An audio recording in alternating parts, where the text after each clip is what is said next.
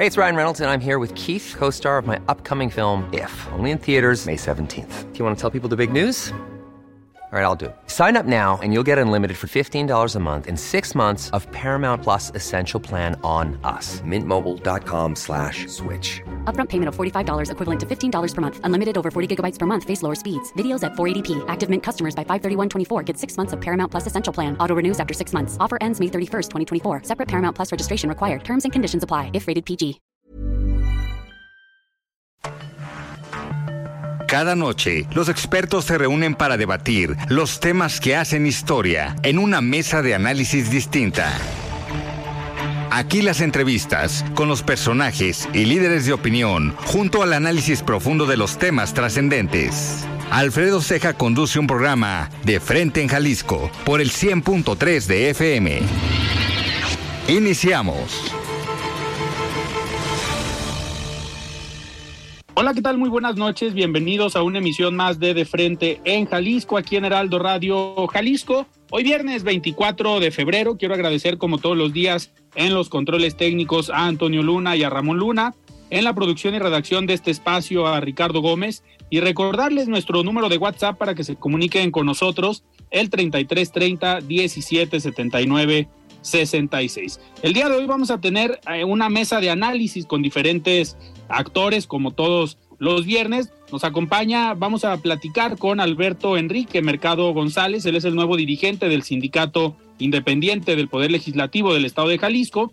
También vamos a platicar unos minutos con César Íñiguez, él es secretario general del Sindicato de Trabajadores al Servicio del Estado en el Poder Legislativo. Y como cada viernes, vamos a tener esta mesa de análisis con Ociel González y Sebastián Mier de la Universidad Panamericana. Como todos los viernes, vamos a escuchar el comentario de Carlos Villaseñor Franco, presidente de Coparmex Jalisco, y también el comentario de Ana María Vázquez Rodríguez, ella es académica del ITESO e integrante del Consejo Ciudadano de Seguridad. Les recordamos que nos pueden escuchar también en nuestra página de internet heraldodemexico.com.mx, ahí buscar el apartado radio y encontrarán la emisora de Heraldo Radio Guadalajara. También nos pueden escuchar a través de iHeartRadio en el 100.3 de FM.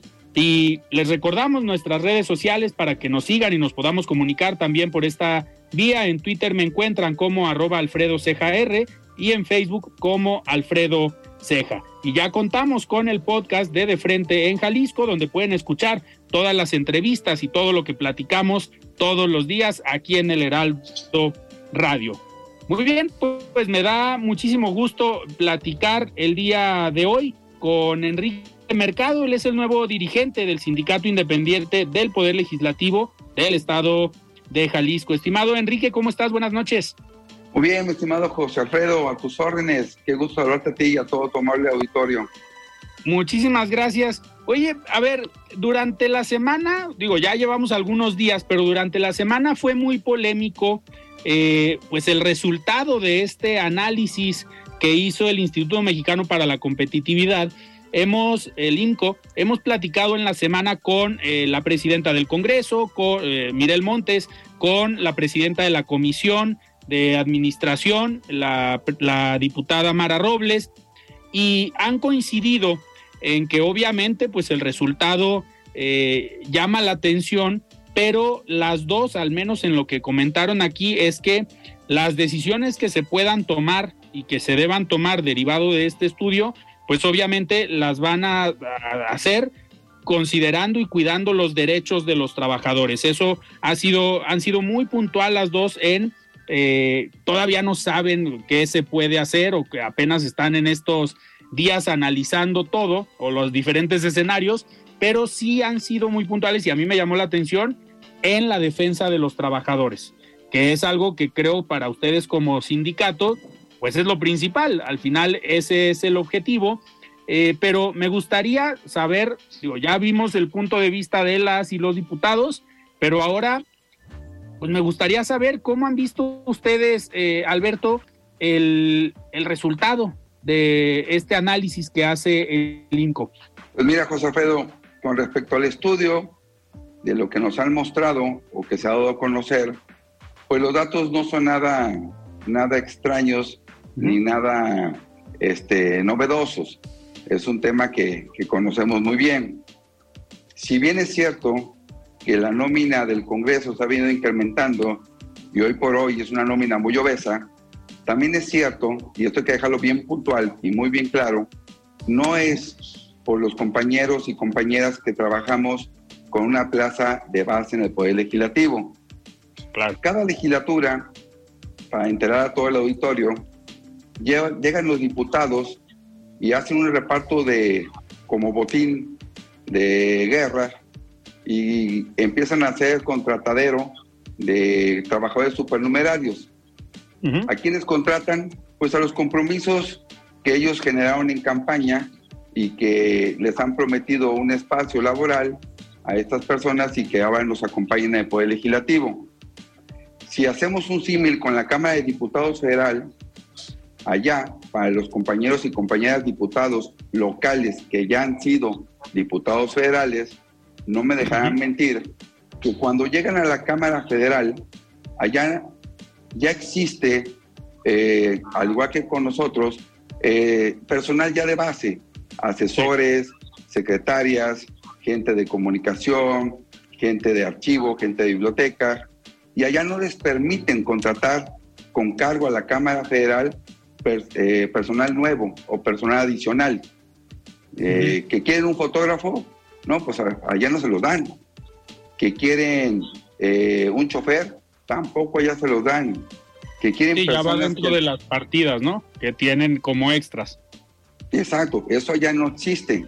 Sin embargo, esos diputados que ya han sido federales eh, quieren llegar a Jalisco, llegan a Jalisco o llegan aquí al Congreso del Estado y aquí, pues aquí sí lo hacen. Entonces hay un doble discurso. Si realmente les importara el adelgazar el tema de la nómina del Poder Legislativo, bueno, pues yo le sugeriría, así como lo dice el INCO, el estudio que mandaron a hacer, pues que empiece por los supernumerarios, por estas contrataciones de personal que viene con cada legislatura y que también generan derechos y que después el día de mañana o en dos legislaturas van a solicitar su basificación al Poder Legislativo. Eh, también recordemos que el personal de base, mira, José Alfredo ha sido tan lastimado legislatura tras legislatura, eh, que la verdad esto ya para nosotros no es nuevo. Ya cada vez que hay elecciones decimos, a ver ahora qué, cuándo van a llegar y cómo van a llegar los próximos legisladores al Congreso. El trabajo que realizamos todos y todas los compañeros y compañeras del Poder Legislativo es un trabajo tan profesional, con tanta dedicación. Tenemos 5, 10, 15, 20 años, 30 años trabajando en el quehacer legislativo.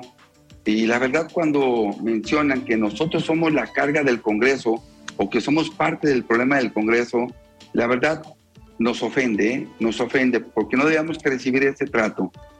Eh, el personal supernumerario que contratan los, los legisladores, pues asciende casi a la mitad de nosotros, ¿eh? casi 500 trabajadores, 480 han de traer ahorita para allá iba mi, siguiente pregunta. Si tenían obviamente identificado cuántos eran eh, trabajadores de base, cuántos eran supernumerarios, para, pues, uno, hacer esa comparativa, creo que para allá, para allá ibas. Así es, efectivamente.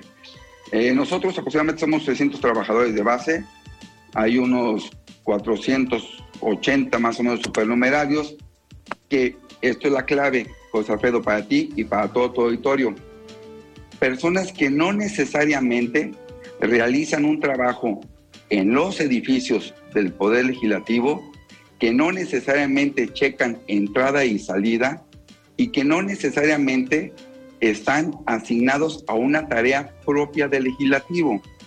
A este personal se les encomienda de manera discrecional y particular tareas de trabajo político en los distritos, o trabajo partidista en los distritos de los diferentes este, jefes que puedan tener.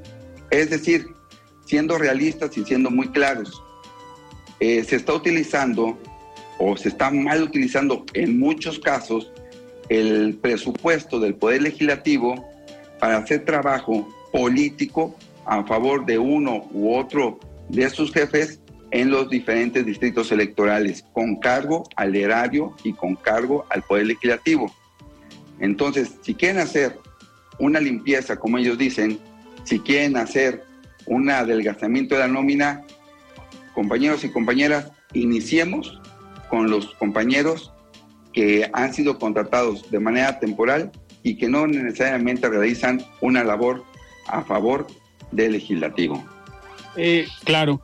Eh, Alberto, en estos, en estos días que obviamente ya se analizó la información a la que ustedes han tenido acceso, por lo menos, o lo que les han mostrado, eh, ya se instalaron y los han tomado en cuenta en mesas de trabajo para por lo menos lo que nos estás diciendo ahorita, conocer su postura, conocer cuál es su punto de vista y obviamente ustedes cumplir con la función que como sindicato tienen, que es estar al pendiente de los derechos de los trabajadores. Ya están en esta en este diálogo con la Secretaría General del Congreso o con las diferentes bancadas? Por parte del sindicato independiente tenemos el compromiso y la promesa que esperamos sea cumplida por parte de nuestro secretario general de incluir a nuestro sindicato en estas mesas de trabajo y evaluación. Sin embargo, el día de ayer, nuestro compañero del sindicato, en este caso mayoritario, nuestro compañero César Íñiguez, ya eh, se reunió con el secretario general para, y ayer lo anunciaron en rueda de prensa, para iniciar con estos trabajos. Eh, tenemos el compromiso y la promesa de nuestro secretario general, que sé que, que lo va a cumplir y que, y que nos va a incluir, porque esto también le da legitimidad a la toma de decisiones que puedan llegar a tener. Eh, recordar que aunque somos nosotros poquito más de 150 trabajadores ahorita, pues hombre, somos una gran parte de los trabajadores de base que existen en el Poder Legislativo, ¿eh? Y 150 personas también te pueden paralizar un, un, poder, también te pueden tomar instalaciones, también este, somos la gente que estamos realizando el trabajo que hoy por hoy es el resultado en nuestro, en nuestro Congreso. Claro, estarían ustedes obviamente esperando este diálogo, esperando esta inclusión para poder dar su, su punto de vista, su postura y, eh, a ver, la, la, idea o lo que proponen ustedes sería que si va, se va a hacer algún despido, que sea o que empiecen por trabajadores supernumerarios. Efectivamente, si vamos a hacer una limpieza del Congreso, empecemos con los trabajadores que son eventuales. Si cada diputado trae una bolsa de 250 mil, 300 mil pesos mensuales para contratar a quien quieran, señores, pues empecemos por ahí, ¿eh? porque si sacamos cuentas, son alrededor de más de 100 millones de pesos anuales que se destinan a, a estas contrataciones, que no necesariamente están supervisadas. Eh, nosotros estamos a favor de que, muy bien, empecemos una, una, un análisis este, objetivo y empecemos por los compañeros que no son los de base y que también veamos los temas de mejores condiciones laborales, del servicio civil de carrera, del apoyo para la capacitación y profesionalización del Poder Legislativo y adelante. Vamos dándole porque lo más importante es la institución. Claro. Entonces, ¿estarían ustedes eh, aprovechando esta mesa para subir temas que sean de beneficio para los trabajadores, no nada más el tema puntual de el estudio del INCO eh, identificó que hay un exceso en la nómina, sino ustedes aprovechar también, porque ojo, si se llega a dar esta reducción de la nómina, pues significan recursos extras para el Congreso del Estado, recursos que a lo mejor se pudieran canalizar o utilizar en los trabajadores que pues van a continuar trabajando en el Congreso, ¿no? Mira, y además yo no creo, yo no creo que vayan a hacer despidos masivos o despidos injustificados. ¿Por qué? Porque lo más seguro es que lo, se van a ganar. Se van a ganar y quien va a tener que pagar los platos rotos no solamente es la institución, es el funcionario que emitió la orden de este despido. Y además de que no estamos solos, ¿eh? El, el sindicato independiente también cuenta con el apoyo de nuestra Federación de Sindicatos, que también está respaldándonos y que también se va a manifestar en cuanto exista alguna violación a los derechos laborales o de nuestros compañeros y compañeras. Entonces, no, no, no está sencillo el tema. Nosotros como sindicato independiente nos estamos preparando, estamos haciendo lo que debemos hacer en este momento, que es un llamamiento a estar alertas. El día de hoy, en nuestro sindicato, instalamos eh, una mesa de estrategia jurídica, integrada por quién? Por los mejores abogados y las mejores abogadas que tenemos actualmente en el Poder Legislativo y que actualmente están en diferentes áreas que dan servicio especial, especializado en temas legales, como es la dirección jurídica del Congreso y como son este, algunas coordinaciones legislativas y asesores. Somos 12, son 12 abogados y abogadas y ya nos reunimos el día de hoy y hoy iniciamos las actividades para analizar todas y cada una de las estrategias que habremos de tomar para poder salvaguardar y proteger los derechos laborales y la permanencia y tranquilidad laboral de nuestros compañeras y compañeros. Perfecto, Alberto. Pues vamos a seguir muy, muy atentos a este tema.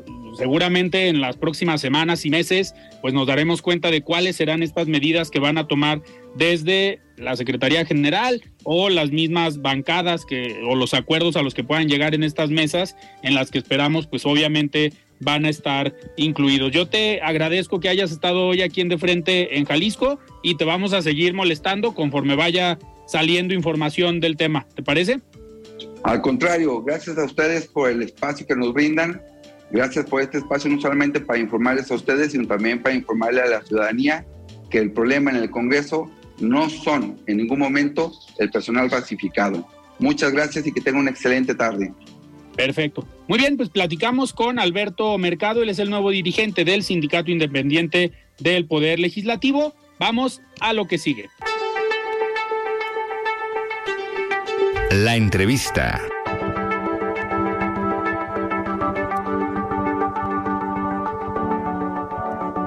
Muy bien, y continuamos aquí en De Frente en Jalisco y ahora me da muchísimo gusto platicar el día de hoy con César Íñiguez, el secretario general del Sindicato de Trabajadores al Servicio del Estado en el Poder Legislativo. Estimado César, ¿cómo estás? Buenas tardes. ¿Qué tal, Alfredo Ceja? ¿Cómo te va? Gusto saludarte. Muchas gracias por esta oportunidad y por la invitación y saludos también para tu amable auditorio y aquí a tus órdenes.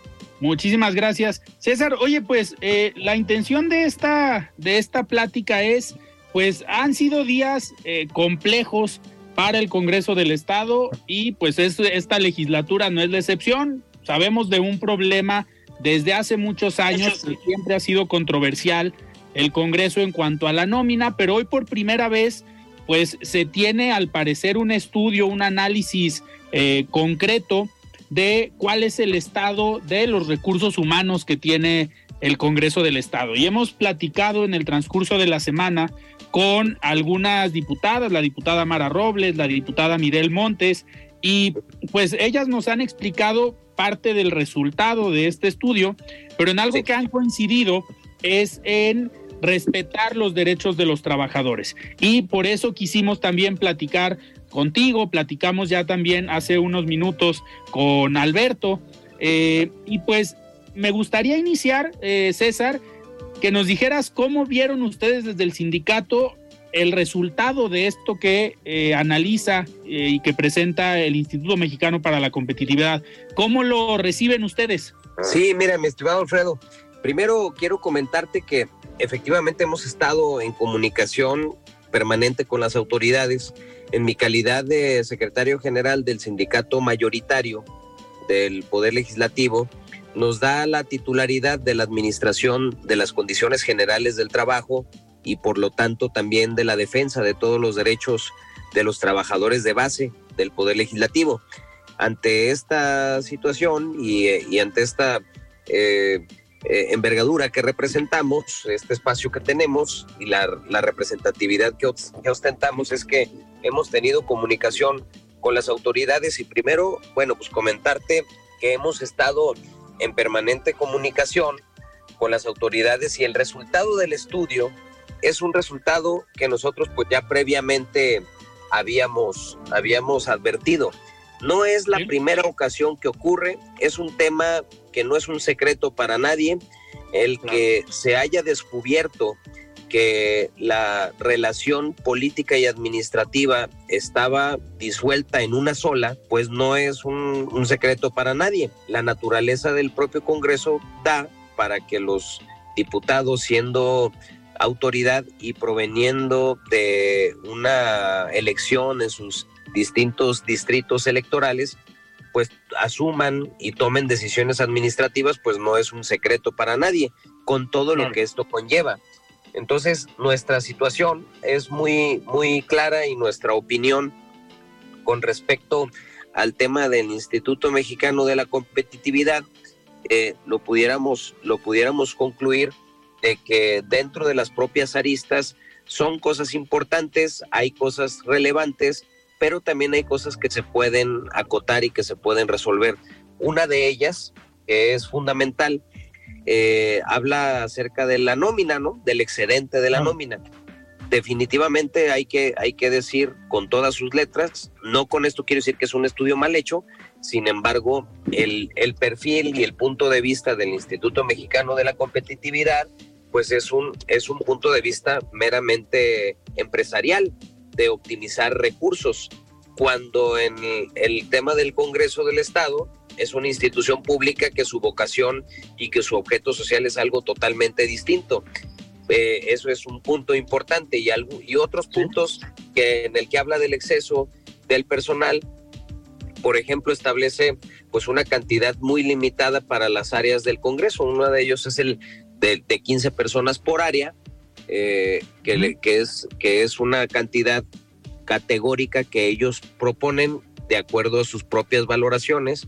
Definitivamente quienes estamos dentro del Congreso pues no coincidimos en mucho de ello porque, por ejemplo, algunas áreas muy específicas como, la, como el tema de los servicios generales necesitan intendentes, necesitan eh, personal dedicado al mantenimiento, necesitan personales ingenieros que estén en el tema de informática, viendo las redes, el tema de, los, de los servidores, las cuestiones tecnológicas, las la página propia del Congreso. es decir, se requiere un capital humano realmente importante y no, no coincido yo con la, con, la, con la cantidad específica de decir 15 personas por área.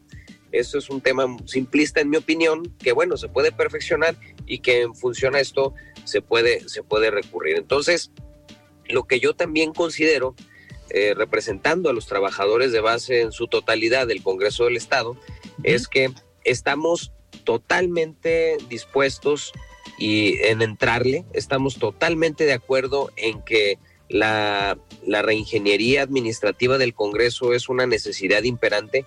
No, nosotros, de hecho, lo habíamos advertido porque existen muchos nombramientos, existen muchos compañeros que no tienen ninguna posibilidad de ascenso, de regularizar su condición, de avanzar en sus temas de, de ninguna forma lo que también siento que es una oportunidad para nosotros como los trabajadores de base es que tengamos claridad en cuanto a las oportunidades, estímulos al esfuerzo, estímulos al, al mérito, estímulos al reconocimiento y que creo que eso es algo muy rescatable y que nosotros estaremos de acuerdo. Sin embargo, es importante decir que esta reingeniería administrativa y cualquier movimiento que se vaya a realizar y que cualquier acción que se vaya a emprender debe de ser en irrestricto apego a los derechos de los trabajadores consagrados en la ley, tanto federal como local como internacional. Estaremos vigilantes de ello y siempre buscando que así se presente. César, en este contexto, eh, con estas, eh, digamos, aclaraciones que, que, comentas, ¿ves tú que es el escenario perfecto la, o que se abre la puerta para que puedan ustedes negociar estos puntos que digan, vamos aprovechando que hoy tenemos un estudio para poder hacer una reingeniería, pero que esta reingeniería sea con puntos positivos para los trabajadores que ya tenemos. Nos comentaba hace unos minutos Alberto, el, eh, tu compañero también dirigente de otro del sindicato independiente del Poder Legislativo, que ellos estarían obviamente proponiendo que si va a haber una reducción en la nómina sea primero o que empiecen con los supernumerarios.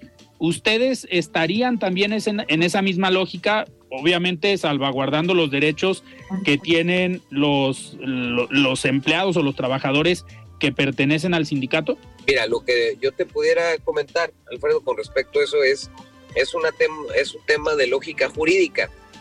Quienes conservan sus derechos, que son inamovibles, que tienen derecho a la estabilidad, que los derechos eh, obtenidos ya son derechos humanos de segunda generación, atendiendo a la irretroactividad de la ley en perjuicio, teniendo la posibilidad de que los derechos de los propios trabajadores sean eh, totalmente respetados, pues somos los trabajadores de base. Nosotros tenemos esta, esta posibilidad y por lógica jurídica, quienes se encuentran en otra, en otra condición, en una situación distinta, con, nombramientos eh, muy particulares de tiempo determinado, pues son los, los trabajadores eventuales. evidentemente, los derechos de los trabajadores de base, pues son derechos adquiridos, son derechos eh, eh, humanos de segunda generación que ya se encuentran plasmados en la ley y por lo tanto, pues no debería de haber este tipo de... Planning for your next trip? Elevate your travel style with Quince. Quince has all the jet setting essentials you'll want for your next getaway, like European linen, premium luggage options, buttery soft Italian leather bags, and so much more. And is all priced at 50 to 80% less than similar brands. Plus, Quince only works with factories that use safe and ethical manufacturing practices. Pack your bags with high-quality essentials you'll be wearing for vacations to come with Quince. Go to quince.com/pack for free shipping and 365-day returns. Hey, it's Ryan Reynolds and I'm here with Keith, co-star of my upcoming film If, only in theaters May 17th. Do you want to tell people the big news? All right, I'll do it. Sign up now and you'll get unlimited for $15 a month in 6 months of Paramount Plus Essential Plan on us. Mintmobile.com slash switch. Upfront payment of $45 equivalent to $15 per month. Unlimited over 40 gigabytes per month. Face lower speeds. Videos at 480p. Active Mint customers by 531.24 get 6 months of Paramount Plus Essential Plan. Auto renews after 6 months. Offer ends May 31st, 2024. Separate Paramount Plus registration required. Terms and conditions apply if rated PG. De vulneración a estos derechos. Por lo tanto, creo que se pudiera explorar entre las posibilidades el que se defina la cantidad de personas, lo que le representa al Congreso y en función de eso, pues empezar a tomar decisiones y bueno, definitivamente por los trabajadores eventuales y supernumerarios eh, tendrían que ser eh, los primeros en, sujetarse a este esquema de recorte en dado caso de que quisieran realizarlo de esta forma. Pero creo que eh, dentro de los, de los lineamientos y de los espacios que nosotros estamos buscando, evidentemente, pues es un tema de, de avanzar en el que nosotros le entramos con la exigencia que esto representa. Y bueno, al final de cuentas, lo que te puedo, lo que te puedo comentar, Alfredo, es que nosotros tenemos eh, la tranquilidad de que como trabajadores de base pues somos los que hacemos funcionar al Congreso del Estado. En nuestra plantilla laboral todos checamos, todos tenemos un espacio físico y bueno, tenemos esa, esa tranquilidad de que de nuestra parte, nuestro cumplimiento y la forma en la que desempeñamos nuestro trabajo es con total integridad y por eso es que estamos confiados en entrar a este proceso de evaluación, sin duda, de revisión. César, eh, ya por último, ¿para cuándo ustedes estarían eh, pidiendo a lo mejor de parte de la Comisión de Administración o de la misma Secretaría General del Congreso que pues les dieran una certeza o una ruta de qué es lo que van a hacer. Entiendo que ya hay mesas que ya han tenido diálogo, pero ¿estarían ustedes poniendo algún plazo para que les informen eh, cuál es la ruta a seguir y obviamente ustedes estar tranquilos? Mira, comentarte, mi estimado Alfredo, ya yo he estado en comunicación con los integrantes de la Junta de Coordinación Política, he estado en comunicación con la propia presidenta de la Comisión de Administración y con el secretario general. Hace dos días dimos una rueda de prensa en conjunto, el secretario general y tu servidor, junto con el maestro eh, Gerardo Trujillo de, de la Coordinación de Administración y Finanzas, donde anunciamos este proceso. Evidentemente no existen plazos, vamos a empezar a tallar el lápiz, vamos a empezar a revisar propuestas. De nuestra parte, como trabajadores de base, estamos en la disposición y nosotros estaremos planteando la, construcción de, un escenario de retiro voluntario, de jubilaciones anticipadas, en la que eh, la separación de los trabajadores de base, quienes así lo decidan, deberá de ser mediante la voluntad, sin atropellos, sin vulneración del derecho y con todas las, las garantías que la propia ley en materia laboral burocrática otorga. Entonces, estuvimos nosotros presentes en esta rueda de prensa y anunciamos la, la construcción de estas mesas de trabajo. Comenzaremos la siguiente semana y bueno, es un tema que, que trataremos con la celeridad eh, necesaria, poder manifestar, presentarnos y pues echar a andar, ¿no? Lo antes posible. Perfecto. César, pues yo te agradezco que hayas eh, estado aquí en De Frente en Jalisco y poder platicar. Seguramente vamos a, te vamos a seguir buscando en las próximas semanas para que nos vayas informando y platicando cómo va avanzando todo este tema y obviamente la postura del sindicato. Te agradezco, Alfredo. Estamos a tus órdenes y gusto saludarte. Saludos a tu auditorio. Muy bien, muchísimas gracias. Platicamos con César Íñiguez, el secretario general del Sindicato de Trabajadores al Servicio del Estado en el Poder Legislativo. Vamos a un corte y regresamos. Siga con Alfredo Ceja y su análisis de frente en Jalisco por el Heraldo Radio 100.3. El análisis de frente en Jalisco.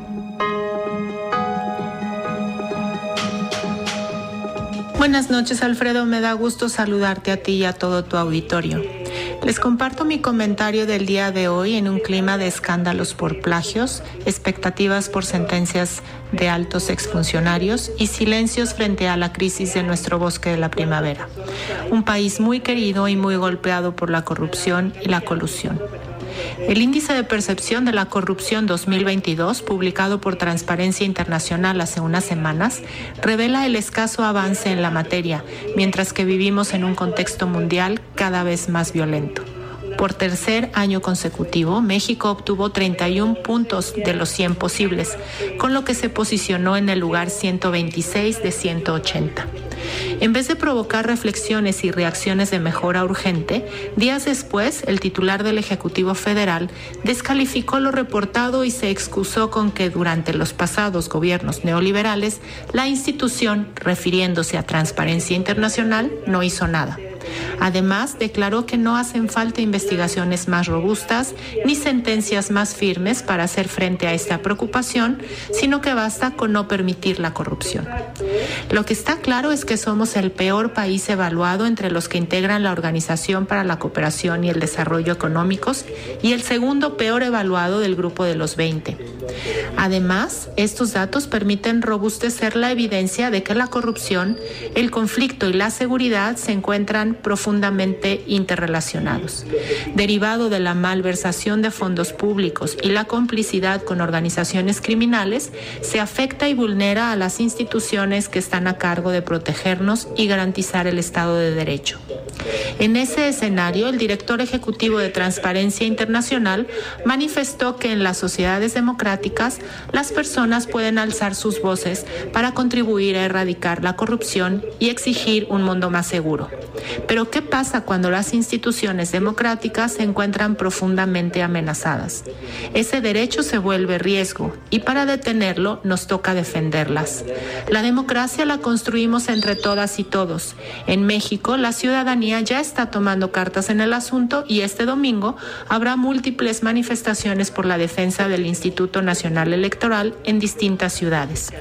Si bien depende de cada persona unirse al movimiento o no, debemos tener en claro que si defendemos la democracia, también estaremos defendiendo el combate a la corrupción y nuestra propia seguridad. Cierro con una nota sobre otro asunto de interés en estos días. Genaro García Luna fue declarado culpable por un jurado en Estados Unidos de los cinco delitos por los que estaba siendo procesado. La dinámica del juicio, los testimonios, la propia estrategia de los abogados y fiscales pusieron además en evidencia la estructura de un gobierno cooptado por el narcotráfico y cómplice desde el más alto nivel. El veredicto deja un sabor de boca de lo sabíamos y al mismo tiempo nadie nos lo había probado y abre la puerta para llevar a juicio y procesar los actos corruptos de otros funcionarios públicos. Queda pendiente saber cómo la sociedad mexicana puede romper a partir de estos casos y evidencias la normalización de la mala administración pública y de la presencia del crimen en cada capa de la vida social. La corrupción no es normal, la violencia no es normal, la colusión y la mentira no son normales. Debemos tener eso claro y defender todos los días nuestro derecho a una vida pacífica y democrática. Defendamos el bosque, defendamos el voto. Muchas gracias por su atención. Soy Ana María Vázquez. Hasta la próxima. Muy bien, muchísimas gracias Ana María por este comentario. Nosotros continuamos aquí en De Frente en Jalisco. Y ahora platicando con Ociel González y Sebastián Mier de la Universidad Panamericana. Estimado Sebastián Ociel, ¿cómo están? Buenas noches. Muy bien, buenas noches. Ociel, ¿cómo estás esta noche? Hola, ¿qué tal? Buenas noches a los dos y a la gente que nos escucha. Pues muy bien, ya al final se resolvió lo de García Luna, ¿no? Pues ya se resolvió a medias, porque tenemos que ya fue declarado culpable de los cinco delitos. Falta ahora esperar la sentencia el próximo 27 de junio. Vamos a ver, pues, qué decide el juez, cuántos años por cada uno de los delitos, pero pues todo indica que no van a ser eh, pocos años. Al final, eh, ¿qué pueden decir o si él llegó la justicia, se hizo justicia, pero en Estados Unidos? Sí, sí, yo creo que se hizo justicia y era la única forma en la que se iba a hacer. La verdad, aquí yo creo que no iba, no iba a hacerse la clase de justicia que esperábamos, al menos que la que yo esperaba. Eh, pero esto nos habla de, o sea, además de que se llevó a la justicia el exsecretario, nos habla de, de un funcionario público de alto rango con nexos con el crimen organizado por más de 20 años, se decía, ¿no? Y eso me parece gravísimo, eso habla mal, ya lo había mencionado yo en otras ocasiones, eh, eso habla mal de nuestro gobierno. Claro. Es decir, es un gobierno inestable, eh, vulnerable, eh, y yo creo que, esto lo digo sin ánimo de exagerar, pero yo creo que podemos hablar de un narcoestado, al menos durante el sexenio de Felipe Calderón que sería una incongruencia total, ¿no? Una administración donde se declara una guerra al narcotráfico, una guerra al crimen organizado, y por un lado tienes a un secretario que era el hombre más poderoso, el que se encargaba de dirigir esa guerra, y pues formaba parte al final de ellos mismos. Sí, eso, eso es lo, lo gravísimo, me parece, porque nos habla de, de un funcionario público que era el encargado de la seguridad pública del país, que trabajaba con el crimen organizado. Entonces, ¿qué, qué, estaban, qué estaban haciendo? Qué, ¿En qué trabajaban? O, o, cuál era la estrategia? Entonces, por eso me parece que a mí era un narcoestado. Al menos durante ese, ese sexenio fuimos un narcoestado. Claro. Sebastián, en tu caso, a ver, siempre eh, eres muy atinado y te gusta como decir las cosas muy, muy eh, directas. A ver, eh, como tiene que ser. Como tiene que ser. Podemos hablar, como dice Ociel, de un Estado eh, que al final no cumplió con su objetivo, considerando que esa era la política pública central del gobierno de Felipe Calderón. ¿Cuál es la pregunta? ¿Crees que el presidente Felipe Calderón estaba enterado de lo que hacía el hombre encargado de la seguridad? o le vieron la cara? Pues primero que nada, antes de, responder la pregunta, me gustaría ahondar en lo, en lo que mencionaba él hace un momento en su intervención, acerca de cómo vivimos estos últimos 20 años en la historia moderna de México. Primero que nada es el primer gran mandatario que cae, ¿no? O sea, es el funcionario de más alto nivel que ha sido juzgado en la historia de México, ¿no? Por, por, por, poner eso es un hecho histórico. Y pues se esperaba que en el juicio, aparte del nombre de, del presidente Andrés Manuel, que ya tocaremos ese caso en particular, que el, el, juez Ryan Cogan decide parar la conversación que tenga que ver con, con, con Andrés Manuel y centrarlo en García Luna, porque obviamente Estados Unidos... Eh, tiene muchos intereses y no quiere gastarse todas sus cartas en el juicio de García Luna. Pero mira, termina salpicado. Si respondemos la pregunta si es que acaso eh, Felipe Calderón sabía o no. Pues mira, me gustaría citar un tuit que el propio expresidente eh, pues lanzó hace unos años, entre comillas, entrecomillado, el presidente no pasa nada sin que el presidente se entere. Eso lo dijo él. Siempre Eso lo dijo él. Claro.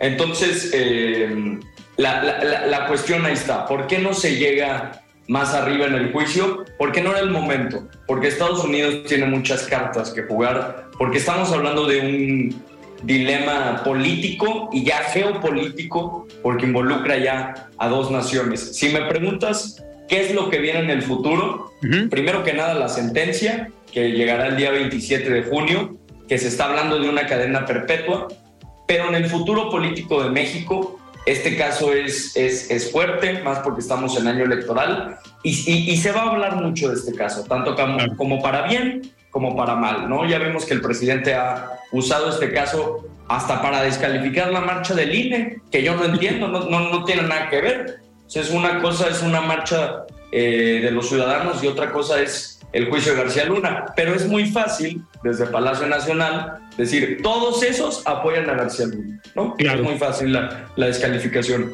Sin duda alguna, un hecho histórico para la justicia en México y en Estados Unidos y vamos a seguir muy pendientes del caso. Sebastián, ahorita que comentas la justicia en México, al final pues, la investigación y todo el juicio se llevó a cabo en Estados Unidos, aunque en México el gobierno federal está celebrando como si se hubiera hecho justicia. Exacto, aquí nada más aplauden. Aquí, aplauden. Aquí, no se hizo nada ni se presentaron pruebas para eh, apoyar en el, en el caso y lo comentábamos la semana pasada. Pero, a ver, si ya salió el nombre de Felipe Calderón o si ya se vio involucrado Genaro García Luna, ¿crees que ahora sí tengan, digamos, todo en bandeja de plata en la administración actual para pasar del discurso que han tenido de los anteriores, de los gobiernos neoliberales, de que toda la culpa fue de Calderón, porque a Peña pues siguen sin tocarlo o sin mencionarlo tanto,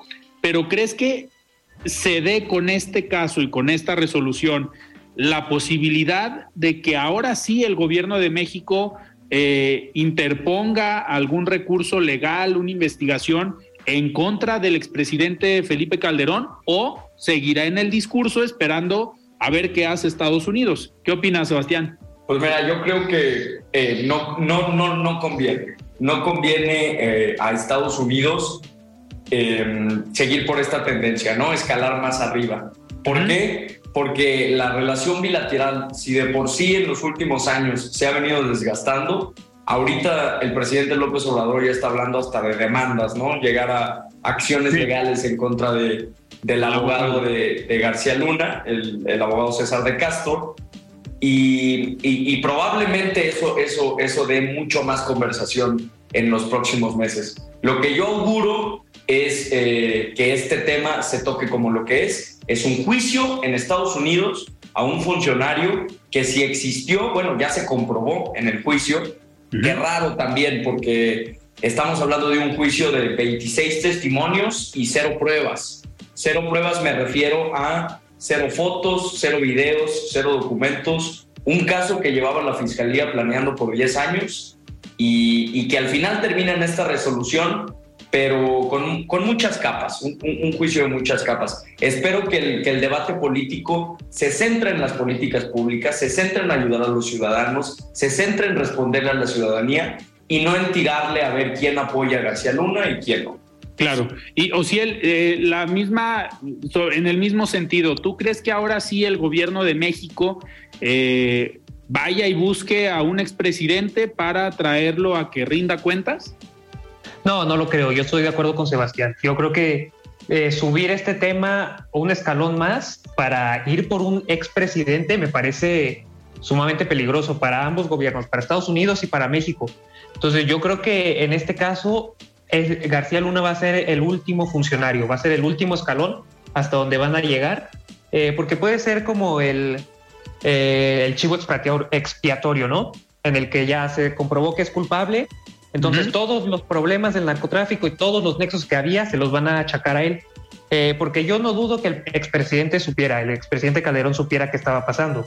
La verdad me parece, no, no, no creo que sea una persona muy ingenua para que hubiera ignorado que, hubiera, que estaba pasando en su gobierno.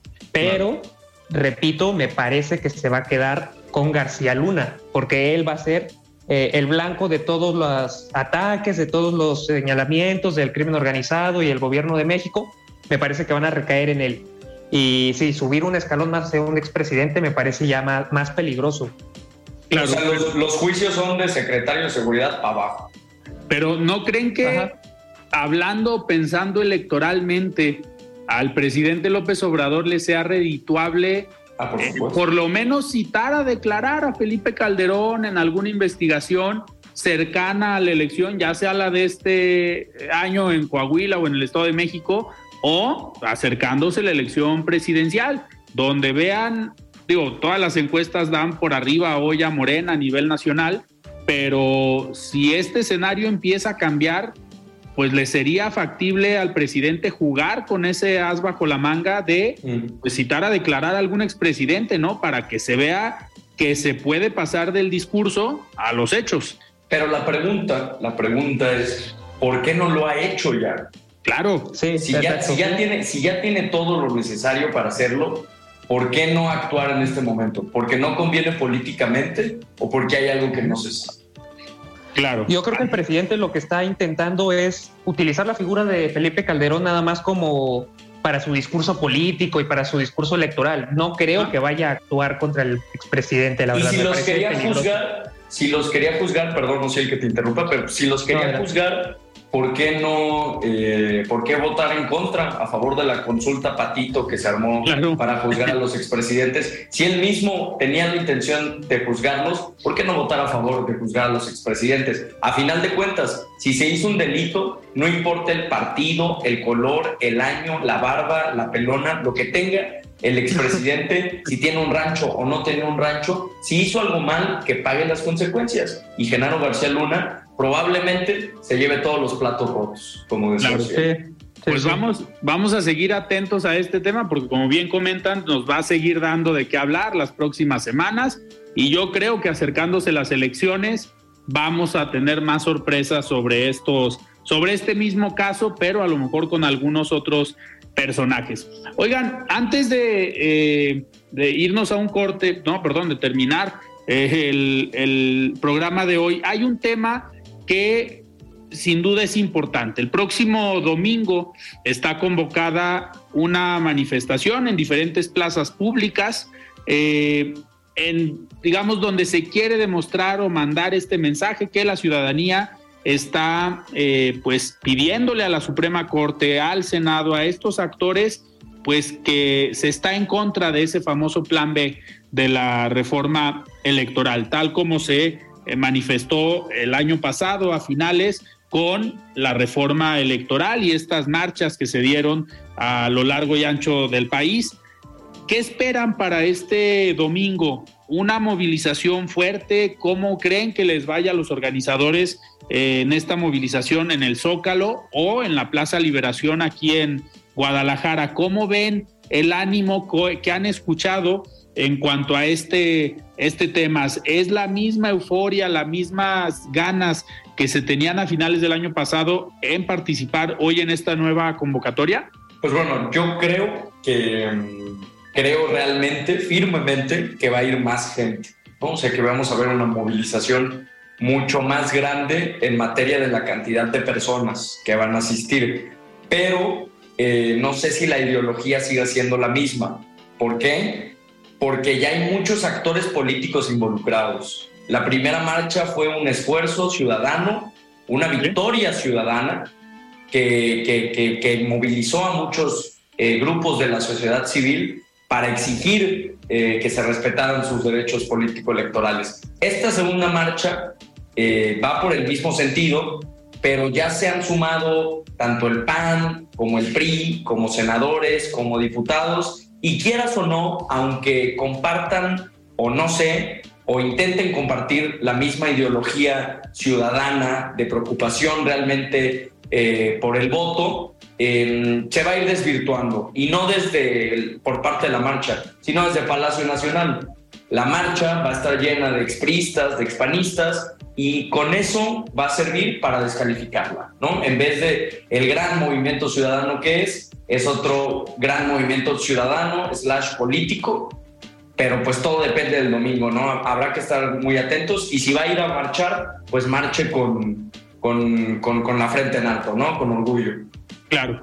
Oigan, pues, antes de despedirnos, vamos a escuchar el comentario de Carlos Villaseñor Franco y por supuesto, pues vamos a seguir atentos a este tema del domingo y ya lo estaremos platicando la próxima semana. Estimado Carlos, ¿cómo estás? Buenas noches. La voz de los expertos. Hola, muy buenas noches, estimado Alfredo. Como siempre, un gusto saludarte a ti y a todas las personas que nos están escuchando el día de hoy. La democracia es un pilar clave para el Estado de Derecho y el Estado de Derecho lo es para la certeza a la inversión. Hago mención a esto por lo sucedido en el Senado el pasado miércoles, día en que aprobaron el dictamen conocido como el Plan B a la reforma político-electoral. Esta situación prende los focos de alerta sobre todo en el momento en el que nos encontramos con elecciones en puertas en dos estados de la República y un proceso federal para el siguiente año, cambios en la conformación del Consejo Electoral del INE y por supuesto el continuo clima de polarización. Algunos de los cambios son la reducción en la capacidad operativa del INE, es decir, habrá recortes en el personal de las juntas locales, las cuales son las encargadas del funcionamiento logístico, situación que complicaría la instalación de casillas, así como los temas de credencialización y en total retroceso a la profesionalización tan necesaria en el sector público.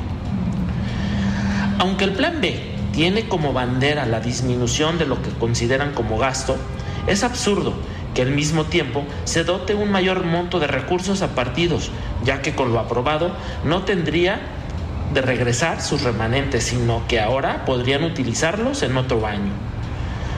Como estos puntos existen otros que van en el sentido del control y la regulación de la propaganda política, como lo mencionamos desde que el presidente presentó esta iniciativa.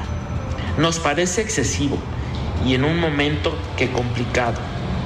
Lo que quiere y se busca a través de la vía judicial es revertir esta situación, que a todas luces atenta contra los avances de la democracia y la participación logrados desde hace más de 30 años por la sociedad civil. Con esto cierro mi participación en este viernes, te agradezco el espacio y les deseo un excelente fin de semana a todos. Que pasen muy buenas noches. Muchísimas gracias, Carlos, por este comentario. Sebastián Ociel, se nos fue el programa. Muchísimas gracias. No, gracias a los dos y buenas noches a, los dos y a la gente que nos escucha. Exacto. Buenas noches, Sebastián. Buenas noches, Alfredo Ociel. Igualmente nos escuchamos el, segundo, el siguiente viernes. Perfecto, pues nosotros nos despedimos. Yo soy Alfredo Ceja. Pasen un muy buen fin de semana y ya estaremos analizando el tema del domingo durante la próxima. A ver cómo quedaron los platos rotos. A ver, a ver cómo quedaron y a ver quiénes asistieron. Muchísimas gracias. Muy buenas noches.